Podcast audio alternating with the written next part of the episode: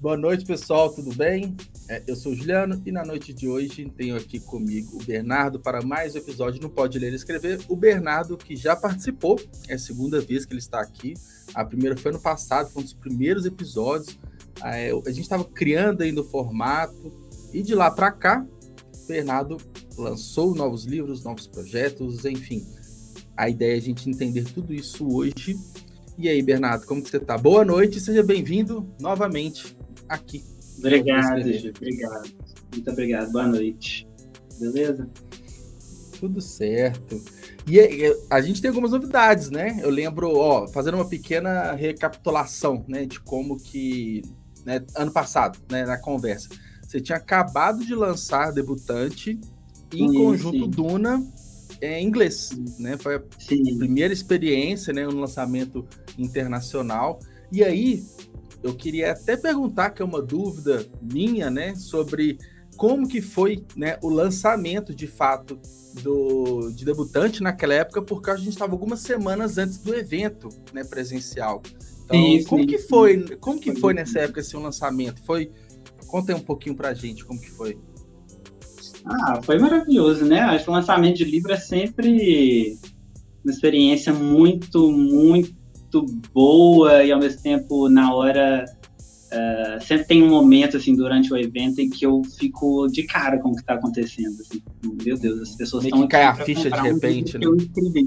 sim sim e eu acho uhum. que cai a, ficha em diversas camadas assim acho que uhum. a camada do, do quanto o livro é um produto né tipo assim o quanto ele é uma coisa na qual você uhum. trabalhou durante um tempo e eu não sei se você tem essa sensação também mas a gente vive a história durante um tempo e depois ela vira uma coisa pronta. Parece que você fica tanto tempo tentando fazer ela ficar pronta e na hora que ela fica pronta é muito estranho você olhar para trás e ver que ela é uma coisa fechada, terminada, né? É um ciclo terminado. Materializada, literalmente, Materializada. né? Tinha ali várias cópias, né? Uhum. Sim, sim. E também foi então, até no momento. Eu acho que até potencializa um pouco mais, porque eu lembro a gente estava assim, né, em pandemia ainda, mas começando uma flexibilização, uhum. vários eventos online uhum. ou cancelados, então uhum. é, acho que teve até esse sabor, é, o presencial teve um sabor um pouco a mais, assim, né, foi meio que reencontro com várias pessoas, com eventos presenciais, então acho que potencializou um pouco nesse sentido também, né. Sim, sim. E, e foi um, um, esse momento assim, de retorno, de você encontrar aquelas pessoas, ver que as pessoas também elas queriam sair de casa também, né? já estava com aquela angústia de das coisas começarem a voltar ao normal e e lá tinham todos os meus livros. O, o que disse o Imperador ainda não tinha sido reimpresso, então ele ainda estava em falta. Uhum. Mas quem estava lá pôde comprar o, o, a nova cópia do Dona em português, uh, o uhum. debutante e o Dona em inglês. E foi uma experiência muito, muito boa, muito gostosa. Ah, que legal, interessante. E aí, né, de lá para cá, além né, do evento, desse lançamento, você está com novos lançamentos. Mas antes que eu me esqueça, quero falar sobre o Clube hum. de Autores, que é o nosso patrocinador, que também é uma novidade, né? A gente não tinha o Clube de Autores aqui com a gente né, nesses primeiros episódios. Né, o Clube de Autores, Sim. que é, uma, é a maior comunidade de autores independentes do Brasil, quase 80 mil livros publicados é uma ótima opção para quem está começando. A gente vai falar até um pouco sobre esses desafios também, né, de, é, de lançamentos, de publicação de livros e por aí vai. Então, para quem está começando, quer publicar o livro, tanto digital quanto físico, o Clube de Autores é uma opção interessante. A gente tem aqui o QR Code na tela, só escanear o celular para saber mais da parceria. E na descrição dos episódios eu também coloco o link para quem quiser saber mais, beleza? E vou colocar aqui na tela no cantinho para todo episódio o QR Code do Clube de Autores, beleza? Então, assim, Bernardo, é, né, eu te acompanho nas redes sociais, né? Eu fico vendo toda a movimentação. E você lançou dois contos recentemente. Então, você lançou ele nas versões digitais, eu imagino só digitalmente, uhum. que é Só Golpe de Sorte e a Honda. Me fala um pouco sobre Sim. o que são esses dois livros, esse lançamento. Fala um pouco mais sobre.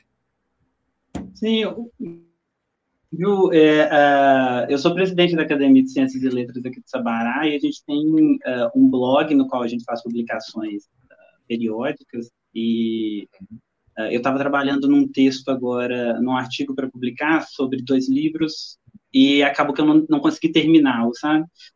Uh, achei que na hora que eu, que eu achei que eu ia terminar, a coisa ficou um pouco mais densa e eu pensei o que, que eu podia trazer, porque a data da minha publicação uh, individual já estava chegando e eu precisei achar uhum. uma coisa para eu encaixar. E eu lembrei uhum. desse conto uh, Golpe de Sorte, que foi um conto que eu lancei em 2013, né, quase 10 uhum. anos, e, mas foi um, um, conto que na época ele ganhou um concurso literário aqui em Sabará, uh, Legal. e foi, participou de uma, de uma coletânea, coletânea em Grena, Uh, se eu não me engano, o título da, da coletânea eram uh, autores, autores com menos de 30 anos, alguma coisa do tipo.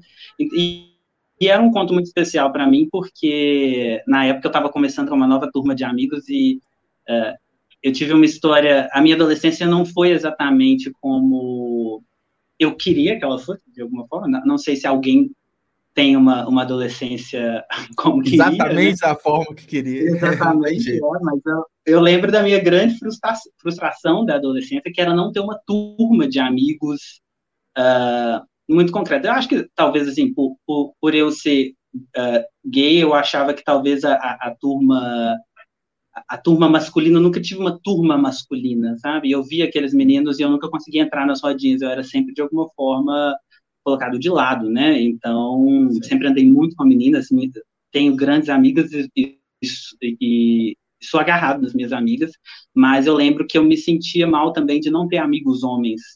Uh, é como e, se fosse uma obrigação. Quando eu vi professor, tinha que ter, né? Como na sua cabeça. É, talvez, talvez ter, nem né? de obrigação. É, não, é, não, é, talvez fosse assim, né? Talvez seja uma é uma questão problemática, né? Mas uh, uh, se você pensar bem, o, o, homossexual não deve ser rejeitado por ser por ser homossexual. Então, uh, não deveria haver problema em um homossexual ser amigo de um homem, né? Então, ter amigos homens. E mas eu na adolescência a gente sabe como é que as coisas funcionam e existe é. muito essa tentativa de você. Eu acho que ainda rola isso e agora até na vida adulta mesmo, né? O, o medo de o medo do homem hétero de, de ser amigo ou se aproximar de um homem gay, talvez por medo das pessoas acharem que se ele tem essa capacidade é porque ele tem alguma tendência gay. Isso acontece o tempo inteiro. Então, eu acredito que muitos uhum. homens rejeitam a amizade com o homossexual por medo também do que os outros vão pensar, uh, que os outros vão julgar que ele seja gay uhum. também.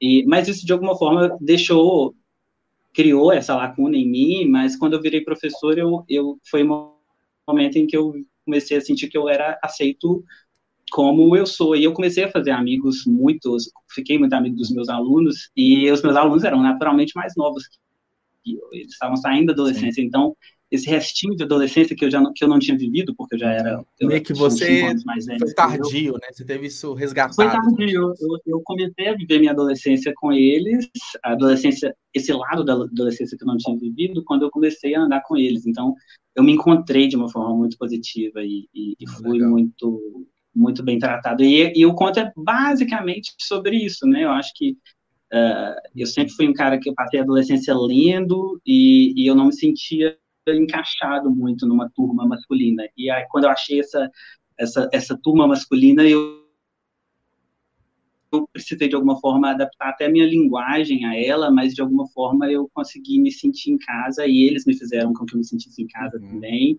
E eu acho que nós, nós, nós, como turma, a gente tinha uma, uma similaridade que, de alguma forma, a gente queria fugir do mundo real, assim, das, de algumas responsabilidades. Doía muito para a gente ter que estar tá entrando na vida adulta e ter que entrar na vida adulta, né? E, e o conto é basicamente uma metáfora sobre isso, né? Uh, cinco, cinco soldados que estavam em pontos diferentes durante um combate de guerra e eles uh, se encontram, decidem, cada um decide fugir sozinho, eles não se conhecem, e eles se encontram no meio de um descampado e não conseguem admitir um para o outro que estão fugindo, mas os, os cinco estão fugindo, né? E, uhum. e, e, eles vão se juntar ali para se esconder de alguma forma e para tentar uh, passar despercebido durante essa batalha, que é a vida, né? Vamos dizer assim. Uhum.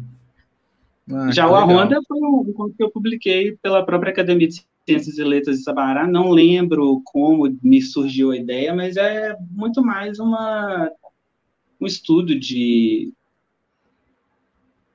de personagem, uma tentativa de fazer estudo de, até de movimentação narrativa dentro e fora da cabeça dos personagens. Então, eu tentei construir uma história uh, com algumas camadas e fingindo que vai levar a uma coisa, mas na verdade a discussão ali é outra. É um conto que brinca muito com a forma como a história é contada. É mais sobre, sobre você reparar na forma uh, uhum. como a história é contada do que você realmente chegar num um grande clímax daquilo que parecia ser a história inicial.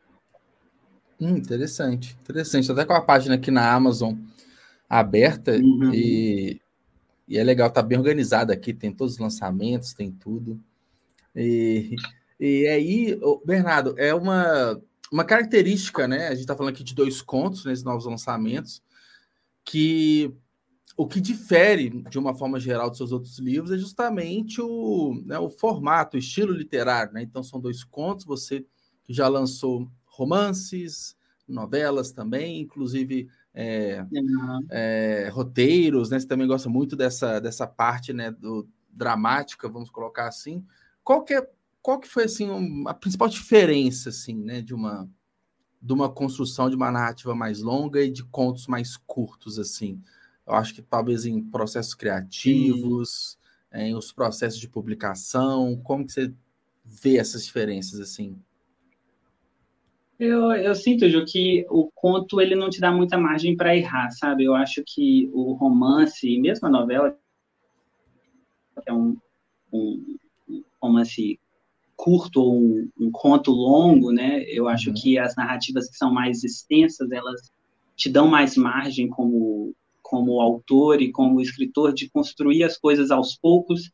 Então, o fato de às vezes alguma coisa ficar solta, uh, ou de alguma coisa ficar mal explicada ou mal contada, ou só não ficar boa mesmo, porque é muito possível, né? Uh, eu acho que Uh, isso é perdoado ao longo do processo do livro até a finalização do livro. Você vai, você vai de alguma forma, você pode, a narrativa pode ir apertando os próprios parafusos, sabe? E o conto ele precisa ser assertivo e as coisas simplesmente precisam acontecer e além de ser precisar ser assertivo, ele precisa acertar, né? Uh, uhum. Você escreve o conto e uh, tem que estar tá tudo ali, não há tempo para você ir brincar de ali, brincar de aqui, devagar demais. Uh, isso não é muito possível no conto. Tanto que eu parei de escrever contos. Tinha muito tempo que eu não escrevia conto. Comecei a escrever uh, de novo agora com o blog, porque eu já tinha perdido o costume de escrever contos. Desde, acho que o último conto que eu tinha escrito, devo ter esboçado alguns contos ao longo, do, ao, ao longo desses quase 10 anos, desde o lançamento inicial de também de imersão, de você ficar dois anos escrevendo um livro, ou ficar um ano ou seis meses escrevendo um livro e parar de escrever o livro e começar outro, né? Porque uh, eu não sei você, mas eu abandono alguns projetos uhum. também, já abandonei vários, e, e mas consigo ver que até nas histórias que mas quando os romances que eu abandonei, que eu não terminei, ou mesmo as novelas que eu uh, comecei a escrever, eu sei que durante esse processo, esses meses de escrita, uh, alguma coisa foi se construindo ali com cuidado, né? A, a, própria vida também, ela vai se encarregando de te dar uh, as coisas de que você precisa. Eu tento, às vezes, trabalhar, por exemplo, com prazo, né? Eu, uma história que eu estou escrevendo agora, eu me dei um mês para eu terminar, é uma história curta, e já quebrei esse mês, né? Tipo, já passei desse mês, mas percebi que, que quebrar esse, esse, esse protocolo também me ajuda muito, porque às vezes dois dias ali que eu não escrevi e que eu fiquei me cobrando, eu devia estar escrevendo, eu devia estar escrevendo. Na verdade, eles foram fundamentais porque uh, nesse terceiro dia acontece alguma coisa que eu consigo encaixar perfeitamente na história e eu salvo a história, sabe? Então, assim, eu uhum. acredito muito que e você deixar espaço também uh, e se perdoar em alguns momentos durante o processo criativo, e se dar esse tempo, ele sem, sem perder a disciplina de de manter o foco, né? De saber, ó, eu, eu tenho essa história para terminar, né? Eu acho que você não pode deixar correr muito solto, você tem que segurar. Mas eu acho que a própria vida se encarrega de, de me tirar um pouco do que eu planejei para que eu consiga salvar a minha própria história, porque talvez se eu tivesse realmente escrevendo todo dia durante 30 dias, uh, seguindo aquele roteiro, talvez uh, um golpe de sorte não teria acontecido no final da história. Assim. É interessante. É, esses pontos e que você falou. Não, não. Hum. É... Eu, eu, acho bem interessante que eu penso de uma forma parecida, assim, né? O, o, conto, né? Eu, eu tenho até uma. Talvez uma certa dificuldade maior com contos, porque é, você tem um. Vamos pensar no comprimento de onda, ele é muito mais curto, né? Então ele tem que. Uhum. Ele tem que começar rápido, ele tem que ir pro ápice e acabar muito rápido também, né? O romance ele permite um sobe e desce mais pausado, mais uhum. longo. Se você é, erra, ou então não é tão interessante ali, você pode corrigir a rota mais para frente. O conto ele tem que ser uhum. muito mais direto, tem que prender do começo ao fim ali. É um tiro muito curto, né? Então tem esse desafio. De repente, para você escrever, sei lá, 5 mil, 6 mil palavras, ele pode demorar muito mais, dependendo né, do, da história, da pegada ali, do que 30, 40 mil palavras, uma história mais longa que você pode ir construindo de uma forma mais é, suave, vamos colocar assim. Uhum. Mas ao mesmo tempo, é, eu o último conto que eu lancei, lancei agora em janeiro, eu escrevi num dia só. Então foram umas oito palavras. É, foi. É? Eu escrevi Nossa, num sábado. Foi num dia. Que foi num sábado. Foi assim, eu já tava. Uhum. Que, comigo é assim, né? Eu tenho uma, às vezes vem várias ideias, eu anoto todas as ideias, mas eu meio que fixo em uma, que às vezes mais marcou. Eu fico pensando sem compromisso ao longo de alguns dias. Você vai elaborando algumas alguns pontos, desenvolvendo algumas coisas. Uhum. Só que tem dia que fala assim, eu tenho tanta informação que eu tenho que pôr no papel. Eu tenho que é, fazer essa catarse assim de, de conteúdo. Aí com o Antônio foi assim, foi um sábado cedo que eu comecei a escrever e ao longo da escrita foi evoluindo as ideias. Então eu não pude parar. Sim. Então foi um sábado Sim. inteiro assim escrevendo. Então, mas foi essa questão, porque se eu parasse, eu acho que eu não conseguiria concluir lá na frente, tamanha a, a influência que eu estava ali daquele momento. Então, assim, é, uhum, é, foi muito que você falou de abandonar, né? É, tem é, hora que tem que sentar e combinar, né? Que pode ser é aquele fogo de palha, né? né? Tipo, você acha que tem uma ideia toda, Sim. quando você vai escrever, não é tudo isso. Ou então você não está preparado ainda, a ideia não está bem estabelecida. Então, tem, tem muito isso. Acho que os prazos eles são importantes, mas é, a gente tem que ser um pouco mais permissível, é, igual você falou, é, sei lá, quando se fala de arte, né, você não pode é, ser 100% metódico, às vezes tem que dar um tempo de respiro da mente, você tem que, é. de repente você tem que parar, esperar um tempo para ter uma melhor conclusão depois, porque é, é, diferentemente de outras atividades, você faz tudo mecânico, você faz ali é, quando precisa de criatividade e arte, eu acho que tem que ter esse um pouco, né, esse momento de pensar, né? Acho que Sim. é muito, muito necessário nesse sentido, né? Estou rindo aqui porque eu estou lembrando que uma coisa que me acontece muito é, às vezes, eu sonhar com alguma, alguma coisa que eu falo assim, na hora que eu estou naquele limiar ali entre o sono e, e, tá e, e a ali, né? vigília, né? eu, eu penso uhum. assim, meu Deus, eu preciso escrever esse sonho, vai dar um ótimo conto. Geralmente, alguns sonhos meus me dão ótimas ideias para conto. Mas na hora que você vai colocar no papel, uh, não tem como você conectar. Né? Porque na hora que você está ali no limiar do sono, ainda você ainda acha que algumas daquelas coisas fazem sentido no mundo palpável, mas na hora que você vai colocar, é, o negócio é não funciona. Então, tem ficção científica, por exemplo, vários contos de ficção uhum. científica nessa hora eles me escapam na hora que eu vou colocar na uhum. realidade. Às vezes eu sonho umas coisas que eu acho que dariam um bom ponto, mas na hora que você vai colocar, eu não tem, não tem nem o que fazer com a ideia é, então acaba se é, perdendo. E aí vai ter uma certa frustração, vamos colocar assim, porque a gente acorda achando que é a melhor ideia do mundo, né?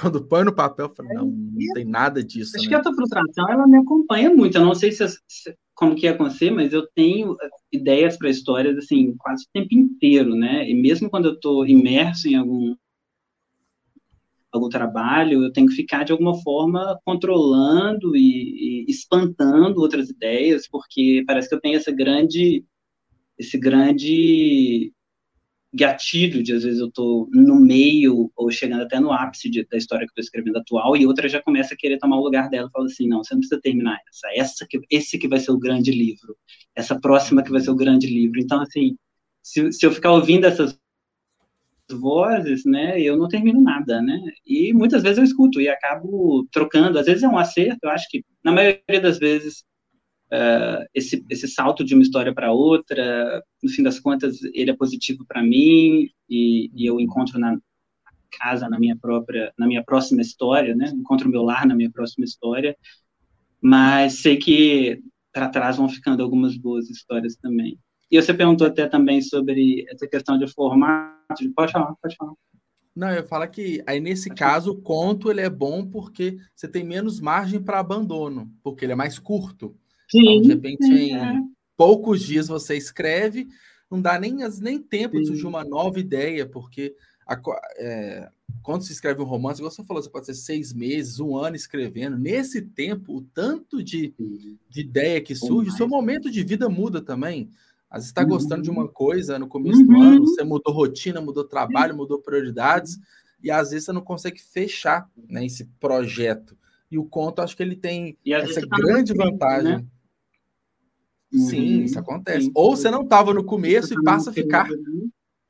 Isso, e às vezes você tá nela e você começa a escrever para você, de alguma forma, limpar essa crise, expressar essa, essa crise e deixar ela representada. Eu tenho muito disso, assim, de querer representar algumas fases de sentimentos minhas, porque eu acho que isso pode ser de ajuda terapêutica para mim e também para pessoas que passam pelas mesmas coisas que, pelas mesmas crises filosóficas que eu passo da mesma forma e pelos meus questionamentos. E, mas esses questionamentos, às vezes, eles mudam ou, ou, eles se resolvem antes de você terminar a história, né? E às vezes, se você ficar ali trabalhando naquela história, ela vai ficar sendo um gatilho negativo para você o tempo inteiro.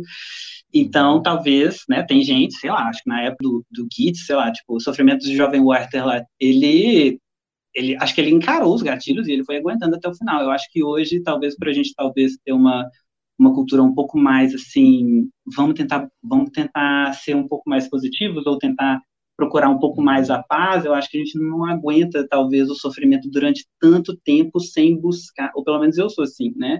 Eu acho que eu vou escrevendo sobre aquela dor, escrevendo sobre aquela dor, mas chega uma hora que, uh, acompanhar de terapia e, e, e, uhum. e, da ajuda dos amigos e da sua própria luta para você melhorar, né? Sair desse momento ruim, às vezes a história continua no momento ruim, você não está mais naquele momento ruim. Se você ficar ali garimpando, você vai acabar voltando a ter aqueles sentimentos. Então, é, é tem quem escolha ficar, né? Até terminar a história pelo bem da arte. Mas eu acho que eu já fui.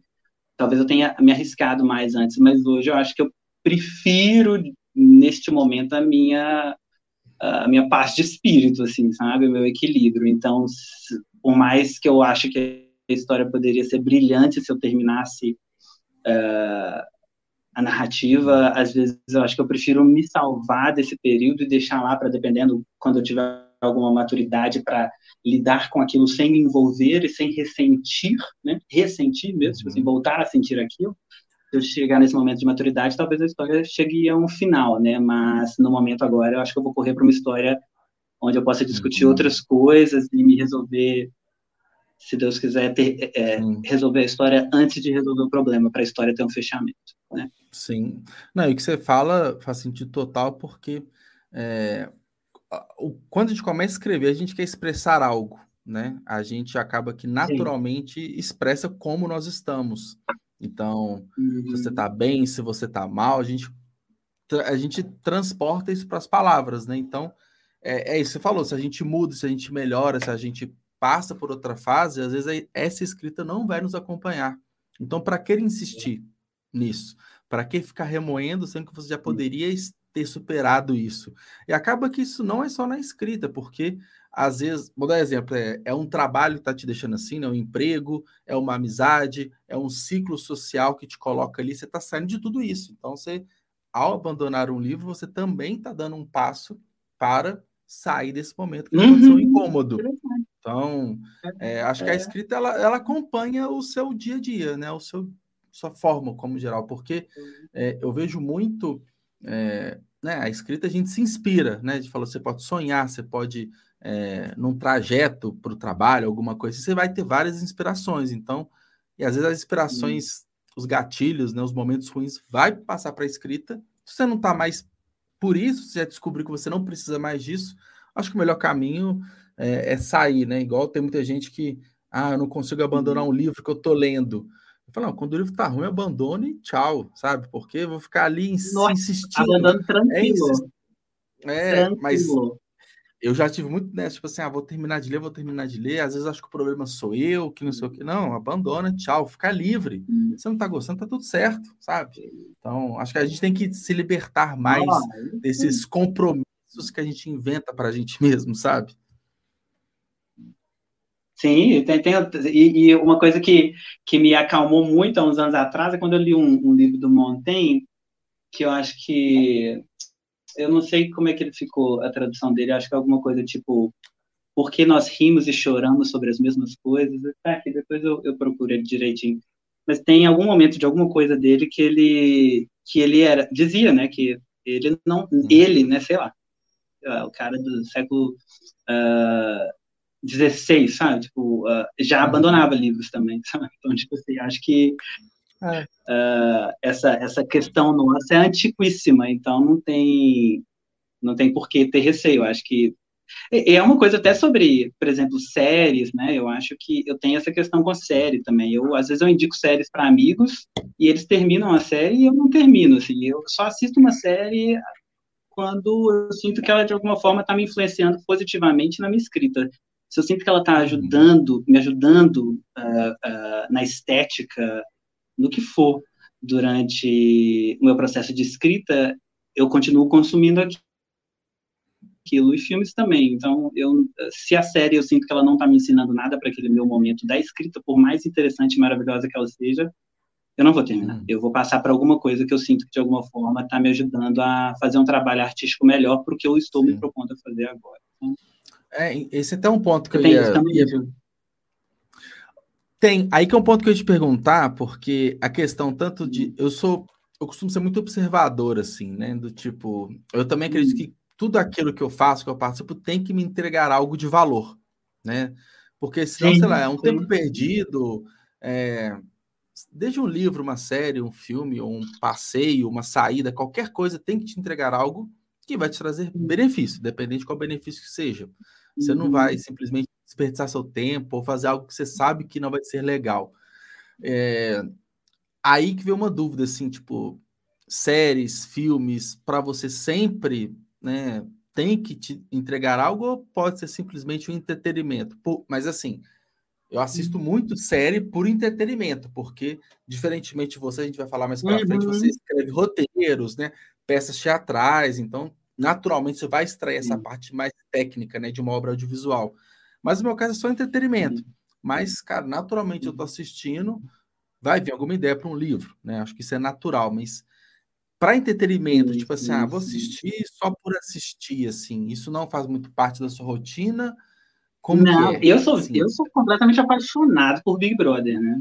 Sempre fui. Ah, eu, eu sou fãzaço de Big Brother.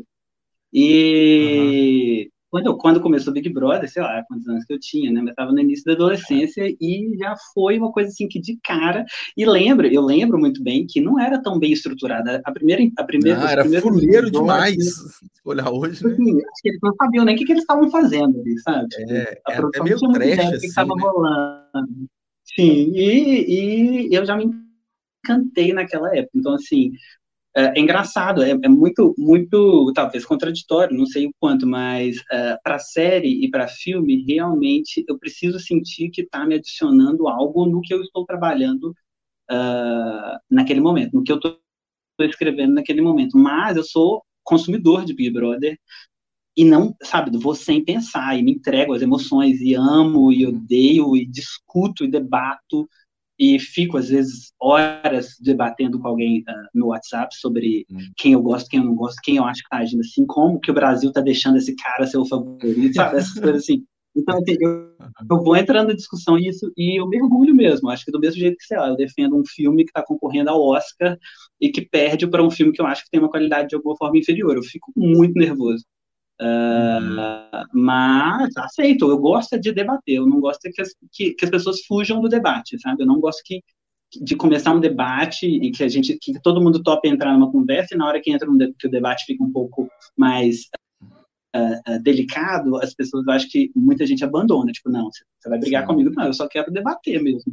Uhum. Uh, e então Big Brother me consome muito, assim, e não é uma coisa que mexe na minha escrita, não é uma coisa que afeta a minha escrita nem positivamente nem negativamente, não é uma coisa que é realmente como é, é, acho que o meu entretenimento mesmo tá em Big Brother mesmo, porque mesmo quando eu tô assistindo um desenho animado, uh, eu amo aquele regular show uh, do, que tem um passarinho lá e o, e o guaxinim, apenas o show, né, da Cartoon Network. Uhum, e assim, sim, sim. eu não, de início é só entretenimento, mas chega uma hora que eu me percebo prestando atenção na narrativa, sabe? Eu, eu, eu gosto muito de Chaves e Chapolin também, sou apaixonado por Chapolin, principalmente porque uhum. Chapolin, uh, a cada episódio é uma, é uma história, né, cara? Então, assim, olha só sim. que maravilhoso. Imagina você ser um, um roteirista de um, de, um, de, um, de um seriado que a cada dia tem uma história completamente diferente, sabe? Eu acho muito rico. Uhum. rico. Uh, então ali eu encontro meu entretenimento, mas também gozando um pouco por causa dessa, dessa variedade, assim. Mas Big Brother é, é meu é um escape muito positivo, assim, uh, de entretenimento. Não é um entretenimento que me adiciona culturalmente, talvez. Nem sei, tipo, nem, nem, eu nem finjo que eu, tipo assim, ah, não, estou analisando antropologicamente. Não, mano, eu só assisto Big Brother e amo, de paixão. É, Podia ter Big é... Brother para mim todos o ano inteiro. Pois é, acho que tem que ter um certo equilíbrio, né? Porque não tem como tudo que a gente faz. É... Eu até falei, né? Tipo assim, tudo tem que entregar algo, mas algo bom, uhum. algo positivo. Mas não necessariamente Sim. esse algo positivo tem que ser algo técnico. Ele pode ser simplesmente é, é uma risada, um relaxamento. É um, agora eu vou esquecer de trabalho, dos meus problemas, que eu tô vendo Big Brother durante essas horas e nada mais importa. E tá tudo certo. Então, assim. É... Já tentei trabalhar enquanto fazia Big Brother, passa Big Brother, não consigo. Não consigo Foco total. elaborar nada para Big Brother. Eu preciso parar e cuidar de Big Brother, sabe? Eu vou ser bem sincero, eu era um, eu era um hater total de Big Brother até uns anos atrás, porque eu achava que era algo completamente inútil, inútil, inútil. Aí veio. Aí, aí veio a pandemia, foi no finalzinho do 20, né? Foi do, do aquele do Babu, do Prior, da Manu e tudo. Sim, Aí eu não assisti. Esse eu não assisti. Não assisti. Eu, eu, não, eu também não assisti esse, mas esse meio que eu acho que reformulou o formato, né? Porque entrou os camarotes, né? Tinha famoso ah, participando. Ah, foi nesse. Foi, foi nesse, eu não, foi nesse, não sabia. Foi nesse. Que... Aí eu entrei no 20. Aí eu comecei a assistir no 21, que foi no auge da pandemia. Mas porque, assim, cara, tudo tem um motivo, né? Eu falei assim, é, em casa, a gente tá em isolamento, não tinha vacina, não tinha nada, e eu encontrei como refúgio. Falei assim, cara, é, é um monte de gente fofocando, falando. Aí eu cheguei até a assinar o, o, o Globoplay e colocava lá que tipo, eu tava trabalhando, o pessoal, sei lá, na piscina conversando. Sacou? Tipo assim, é como se fosse um. Era um acompanhamento uma solidão que tava ali. Então, assim, me entregava isso. Uhum. Então, de algo que eu criticava, que eu achava inútil, eu falei assim, poxa, é, que mal tem? Não tem problema nenhum. Você curtiu uma coisa que é, não vai te entregar nada culturalmente, como você falou. E às vezes não tem que entregar mesmo. É isso. Tem, muitas coisas não tem é. que entregar isso, né? Uhum. Mas. Mesmo, sei lá, sair com as pessoas também, né, Ju? Você vai sair com seus amigos, você não fica, tipo assim, o ideal não é você ficar pensando assim, o que será que eu vou aprender hoje? Ou uhum. Uh, o que, que, será que é. a gente vai debater hoje? Você simplesmente sai com seus amigos, assim, né? E, e, e, não é, às vezes, de um, de um debate ou de uma conversa que você vai lembrar, porque às vezes nem teve, né? Às vezes. É, e quando a gente fala de. É só um rolê mesmo, assim. E, é. e essas coisas são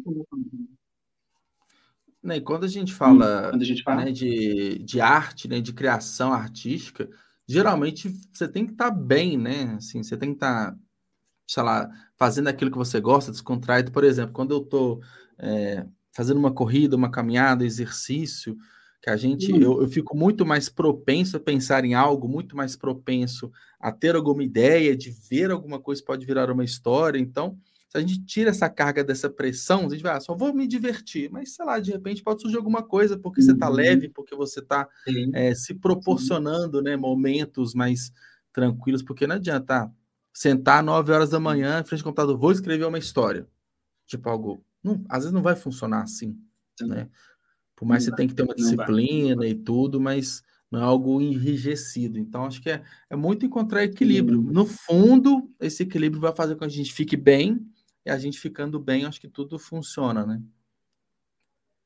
Sim, sim, sim. Acho que o, o, a própria escrita ela é um lugar ali de você colocar seus sentimentos e às vezes extravasar o que você está vivendo, mas mesmo daquilo, às vezes você precisa de um espaço, né? Ou, aqueles nós que você encontra em algum momento da história, você acha que você vai sentar, que você vai escrever, sei lá, sete páginas, você escreve dois parágrafos e encontra um nó né? Tem que sair de frente do computador mesmo, às vezes, entendi. É, tem que respirar, né? Tomar um ar, enfim. E aí, uhum. e aí vem as ideias. Mas aí, até voltando um pouco, que a gente ia falar das influências, né? Porque além né, de da literatura, que eu acho que vem muita influência, né? Autores, obras em si. Você também é roteirista, escreve peças teatrais que, que vem além da literatura de influência para você? Sei lá, um diretor, um uhum. filme, uma série, algo que é essencial assim para você? O que, que costuma, o que, que te inspira? Eu acho muito estranho dizer, né, que assim, eu não me considero um dramaturgo, não sou um dramaturgo, não sou envolvido com, com teatro, né? Eu, uhum. eu vou ao teatro, eu gosto de assistir, assistir a peças, uh, mas eu gosto muito de ler peça teatral uh, impressa, né, em formato de livro, né? Eu, eu, sou um, um leitor uh, ávido de teatro, mas para mim é como se eu estivesse lendo literatura, né? Eu estou lendo literatura. A, a, escrita de uma peça deixa de teatro, um livro, a né? escrita né? de um é. roteiro de cinema, não deixa de ser um livro, é? Mas a, o formato é muito diferente mesmo e as regras, né? Regras você pode quebrar o tempo inteiro, então talvez não haja uhum. regras, né? Ou tantas regras. Mas o que sempre me encantou no texto teatral, Ju, é porque eu acho que a minha escrita em prosa, ela é naturalmente prolixa. Eu acho que eu sou um cara prolixo mesmo quando eu estou escrevendo. Eu sou detalhista e é, é, é, a minha escola, né? Eu vim dessa escola uhum. é, descritiva de literatura e eu nunca consegui arrancar isso de mim, embora eu tenha tentado. Uh, e, e, uma coisa curiosa sobre esse, esse conto de sorte é porque por causa do concurso, ele era um conto muito maior e muito mais denso, e por causa do concurso eu tive que estreitá-lo muito e, e podando, uhum. e assim, chegou um momento que eu estava olhando e falei assim, cara, essas frases não são minhas, assim, porque eu, uh, eu teria demorado horas para descrever coisas aqui, uhum. essas coisas aqui, mas eu não tinha tempo, eu não tinha espaço. Então, ele é uma experiência literária para mim também, de edição no, no, no, no mais... Uh, bondoso, uh, na mais bondosa ideia dessa palavra, né? Tipo, essa edição no sentido de você tentar ser ao máximo sucinto, mas geralmente eu não tento ser tanto, tão sucinto, porque eu gosto de, de escrever muito sobre pequenas coisas que, que se passam uhum. ali. E, e, o texto teatral sempre me encantou porque é um texto muito sucinto, mesmo muito denso, a história Sim. corre de uma, uma maneira muito dinâmica, e, da mesma forma, o roteiro de cinema, né? O roteiro de cinema é você pegar aquelas imagens e, só, e ir explicando como que essas imagens acontecem, e colocando essas falas. Então, uhum. eu acho que eles sempre foram, tanto o roteiro de cinema quanto a peça de teatro, uma tentativa minha de fugir dos meus excessos mesmo. Então, tem história uhum. que hoje, naturalmente, eu falo assim, cara, tive ideia para tive é, tal ideia para essa história mas ela tem que ser rápida, ela tem que ser dinâmica. Uh, deixa eu ver aqui, hum. como será que ela seria melhor como um filme? E às vezes ela mesma já, ela já nasceu com o formato dela, mas eu ainda discuto comigo mesmo. Será que vai ser um filme? Será que vai ser um conto? E às vezes eu penso assim, nossa, mesmo se for um conto, vai ser muito verborrágico se eu for escrever esse conto. Então, uhum. eu sinto que a, a, a história nasceu para ser uma peça de teatro. Então, eu escrevo uh, uh, em formato de peça como um mecanismo literário meu, assim, não, eu não, não, não, eu, não é uma pretensão no sentido de dizer que eu sou um dramaturgo, não escrevo teatro para ah, para ser bem sincero, eu nem escrevo peças de teatro para que elas sejam encenadas, né? Eu de nunca fato, eu uma, penso nelas. Seja de fato uma peça, né? Eu vou tentar publicar uhum. ela como livro. É, o que me importa é isso, entendeu? É terminar aquela história, dar vida àquela história nesse formato que eu sinto que é mais adequado para essa história e entregue para o mundo e o mundo que se vire, né? Tipo assim, o mundo que faça o que quiser com essa história. Quem quiser ler, uh, muita gente talvez não tenha paciência com o formato, porque não é um formato que está acostumado a ler.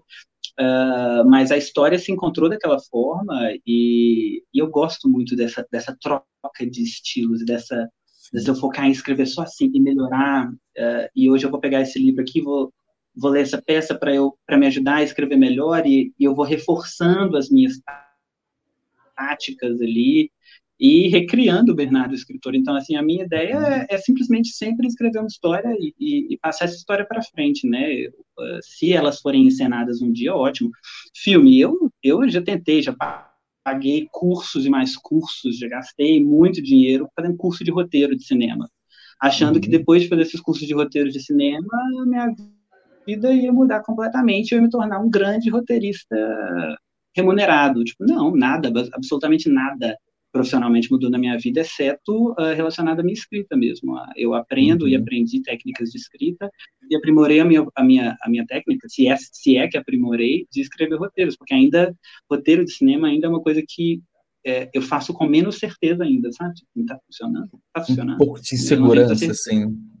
É, tipo assim, eu vou indo, assim, às vezes a história quer se contar e depois eu leio, mas a maioria das vezes eu acho tudo muito mal organizado, não sei se eu realmente sei contar essa história, mas eu tento, sabe? Porque se a história nasceu para ser um roteiro, eu tento, e depois, tanto que eu ainda nunca publiquei, eu nunca publiquei um, um, livro, um roteiro, né? Eu tenho um pronto já, e está pronto para revisão, mas eu, sinceramente, ainda não, não aprimorei não sinto que ele está pronto, mas as peças de teatro eu me sinto um pouco mais, o formato da peça de teatro eu me sinto Sim. um pouco mais confiante para seguir e levá-la à publicação. O roteiro ainda é uma, uma zona de menor experiência, mas é isso, é só o Bernardo escritor contando histórias mesmo, né? Não, não sou mais do que isso, assim. É, acaba que né, essas escritas, eu acho que elas é, complementam o seu desejo com a, com a, escrita, de fato, né? Então, de repente, a escrita em prosa ela não é o suficiente para tudo aquilo que você quer escrever. Então, uhum. o Bernardo, escritor. É, é, é uma forma de você se expressar, de você se sentir mais completo na escrita. É escrevendo sim, sim. de outros, outros formatos, né?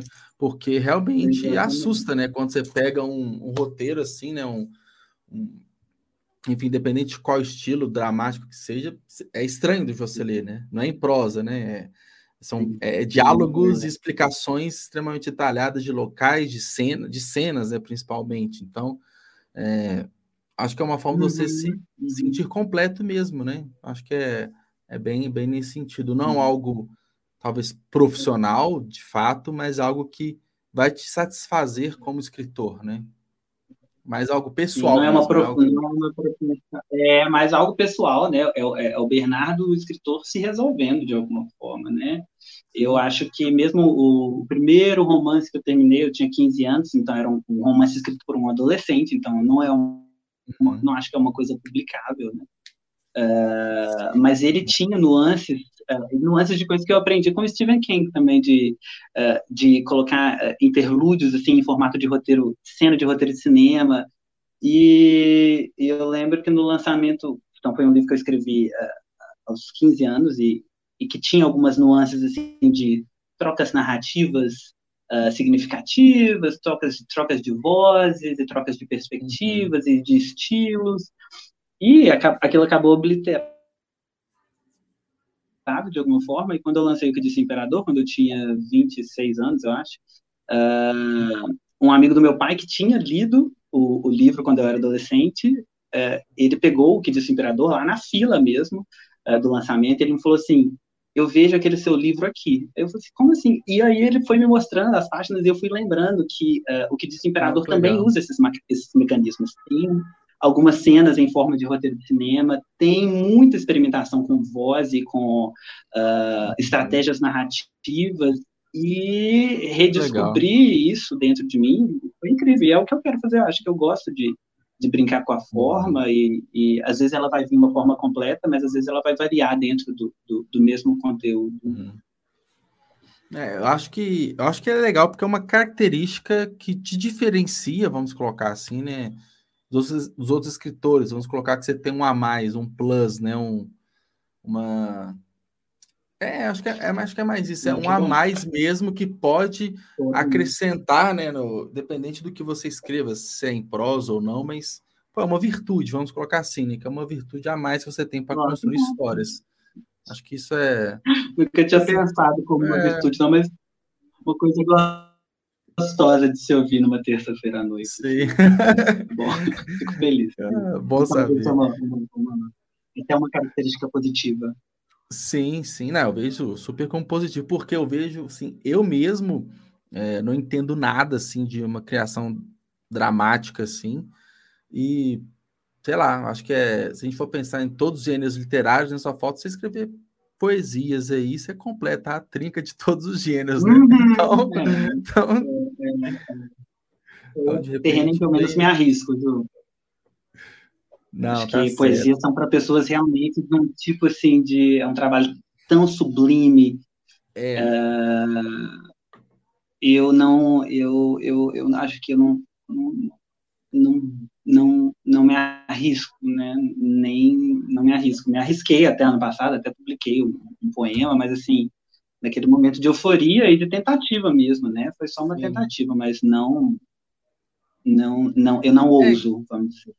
É que se for pensar, né, isso óbvio varia de pessoa para pessoa, mas um Bernardo que costuma ser até certo ponto prolixo, super detalhista, às vezes escreveu uma poesia, sei lá, um de três, quatro versos ali, cara, não vai funcionar, não vai dar.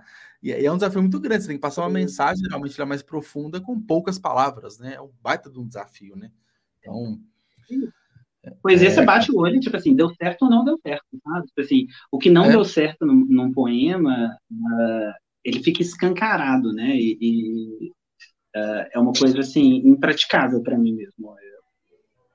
Eu, acho é. dolorosamente, eu, sou, eu falho uh, honoravelmente, vamos dizer assim.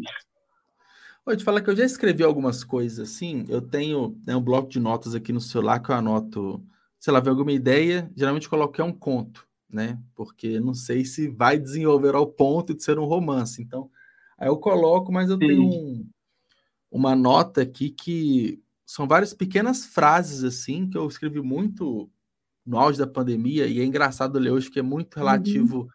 a isolamento, a reflexões, tipo assim, prioridades, aquele momento que a gente Sim. meio que passar limpo a vida. Aí eu vendo então, então, algo até interessante, mas não o suficiente para publicar, é pouco. Se eu tivesse dedicado mais aquele momento a ter desenvolvido mais ideias e sentido, talvez até, até daria, tipo assim. Você diria em, em moldar essa, essa, essas, essas, esses trechos uh, em forma de verso? É, daria para ser algo não metrificado, dependendo, dava para encaixar para alguma métrica, assim, né? Algum, algum estilo lírico, assim. Mas, uhum. mas, é, mas tem pouco. Vamos colocar aí que eu tenho, sei lá, 20 pequenos poeminhas, assim, sabe? Tipo assim, curtos. Não pensei né, em métrica, nem estilo na época, mas se eu tivesse feito 50, opa, já seria um pouquinho maior, daria para trabalhar melhor, sabe? Mas é, eu, eu acho, no fundo, o que eu gosto muito é de dependente do que vem na minha cabeça, eu gosto de escrever, porque em algum momento eu posso aproveitar isso de alguma forma. Ah, seja uhum. simplesmente postando a frase no Instagram e morreu, tá tudo certo, ou disso você pode desenvolver algo maior, né? Então, é, que me que bate muito uma raiva quando eu esqueço alguma coisa legal que eu pensei, sabe? E às vezes rola muito com sonho, né? Porque se você acorda, vai passar um Não. café, já passou, já esqueceu. Tem que ser muito na já hora passou, ali. Né? Já passou. É, e às vezes o sonho é longo demais para você sentar ali. Às vezes você tem uma hora para você escrever antes de você começar a trabalhar e e, e você vai cortar aquilo. É, é, é, é acho que para a gente que é escritor, né, tudo é, é, acho que são dois lados assim meio injustos, assim, cara, é tanta, é tanta ideia que, e não há tempo para essas ideias, sabe? Não há tempo. São ideias que vão morrer, mas talvez devessem morrer mesmo. Né? E Sim. acho que uma das grandes uh, uma das coisas que eu estou aprendendo a lidar também é é, que eu acho que a ficção, né, a literatura, ela traz muitas emoções e ela traz vivências de outras pessoas, de outros personagens, e, ah, e isso talvez é, esbarre na minha vida no sentido de, às vezes, eu esperar demais da vida, assim, sabe? E, e tenho ouvido uhum. muito, assim, de algumas pessoas mais próximas, tipo assim, cara, a vida é só a vida, viu? Tipo, não queria te, não te frustrar, não, calma, a vida não é um livro, sabe? Então, Uhum. às vezes eu acho que eu, É. eu tendo a, a exigir que, que eh, o fato da gente ser criativo e da gente trabalhar com criação, né, viver criando, eh, faz com que, Uhum. que as diversas possibilidades, de alguma forma, às vezes eu espero isso demais da vida, espero mais emoção da vida. E isso é claro que vira um problema, né? Então tem que, tem que ser freado, Sim. tem que ser reanalisado e, e aterrado também, né? Sim. E acaba que muitas vezes toda essa reflexão vira, viram palavras escritas, né? Que aí, que aí é, o, Uhum. é, é o É, ciclo, né? A gente vê com esses questionamentos, essas dúvidas, a gente vai lá, ah, como que eu resolvo isso? Escrevendo. Só que ao escrever, você está retomando aquilo que você vai pensar, daí fica esse, esse ciclo, né? E, e no fundo, acho que é tudo. É, a gente direciona, né, essa angústia, essa dor. Uhum. E acaba que, no fundo, tudo isso é um processo seletivo das palavras, né? De repente, só as melhores viram livros, né? Então, é um. Nossa, Se for, se É for pensar, acho que tudo que a gente escreve está passando por um crivo, né? E no final das contas, eu acho que lá na frente Uhum. só as melhores vão ser publicadas, né? Enfim, a gente. E é necessário, é, é necessário, né? É necessário. Ah, é, com certeza. É, Bernardo, deixa eu te perguntar. É, a gente falou no comecinho de dona, né? Nossa, eu, eu tive um cuidado tão grande para não falar Duna, porque eu tô dunizado, né? Porque eu fiz uma live que eu falei de Duna, que eu tive que assistir todos de novo. Eu, eu li sobre Duna, então tava, nossa, é, eu falei, eu tô, tô com medo de falar errado. Mas Dona, Você enfim, leu todos lançou- da série? Não, Você não leu todos do, do, da, Eu tinha lido o primeiro há muito tempo atrás, né? Foi na época que eu li o Hobbit, né? Que eu tava. Eu acho que era, sei lá, época de escola ainda. Mas aí eu Sim. fui fazer uma live do, do Oscar, aí eu vou falar sobre Duna, né? Porque sim. adaptação Ah, tem que concorrer ao melhor filme. Aí eu assisti o filme, adorei, assim, muito bom. Eu assisti o Duna, metade dele, não deu tempo, de 84, que também é muito bom, muito bom. É bem legal, assim. Sim. E eu tenho uma, um Sim. quadrinho, uma graphic novel de Duna, aí esse eu consegui ler. É. E, e dei uma pincelada no Duna primeiro, né? Porque acho que Duna, assim, você pode ler só o primeiro, você está satisfeito. A história, ela.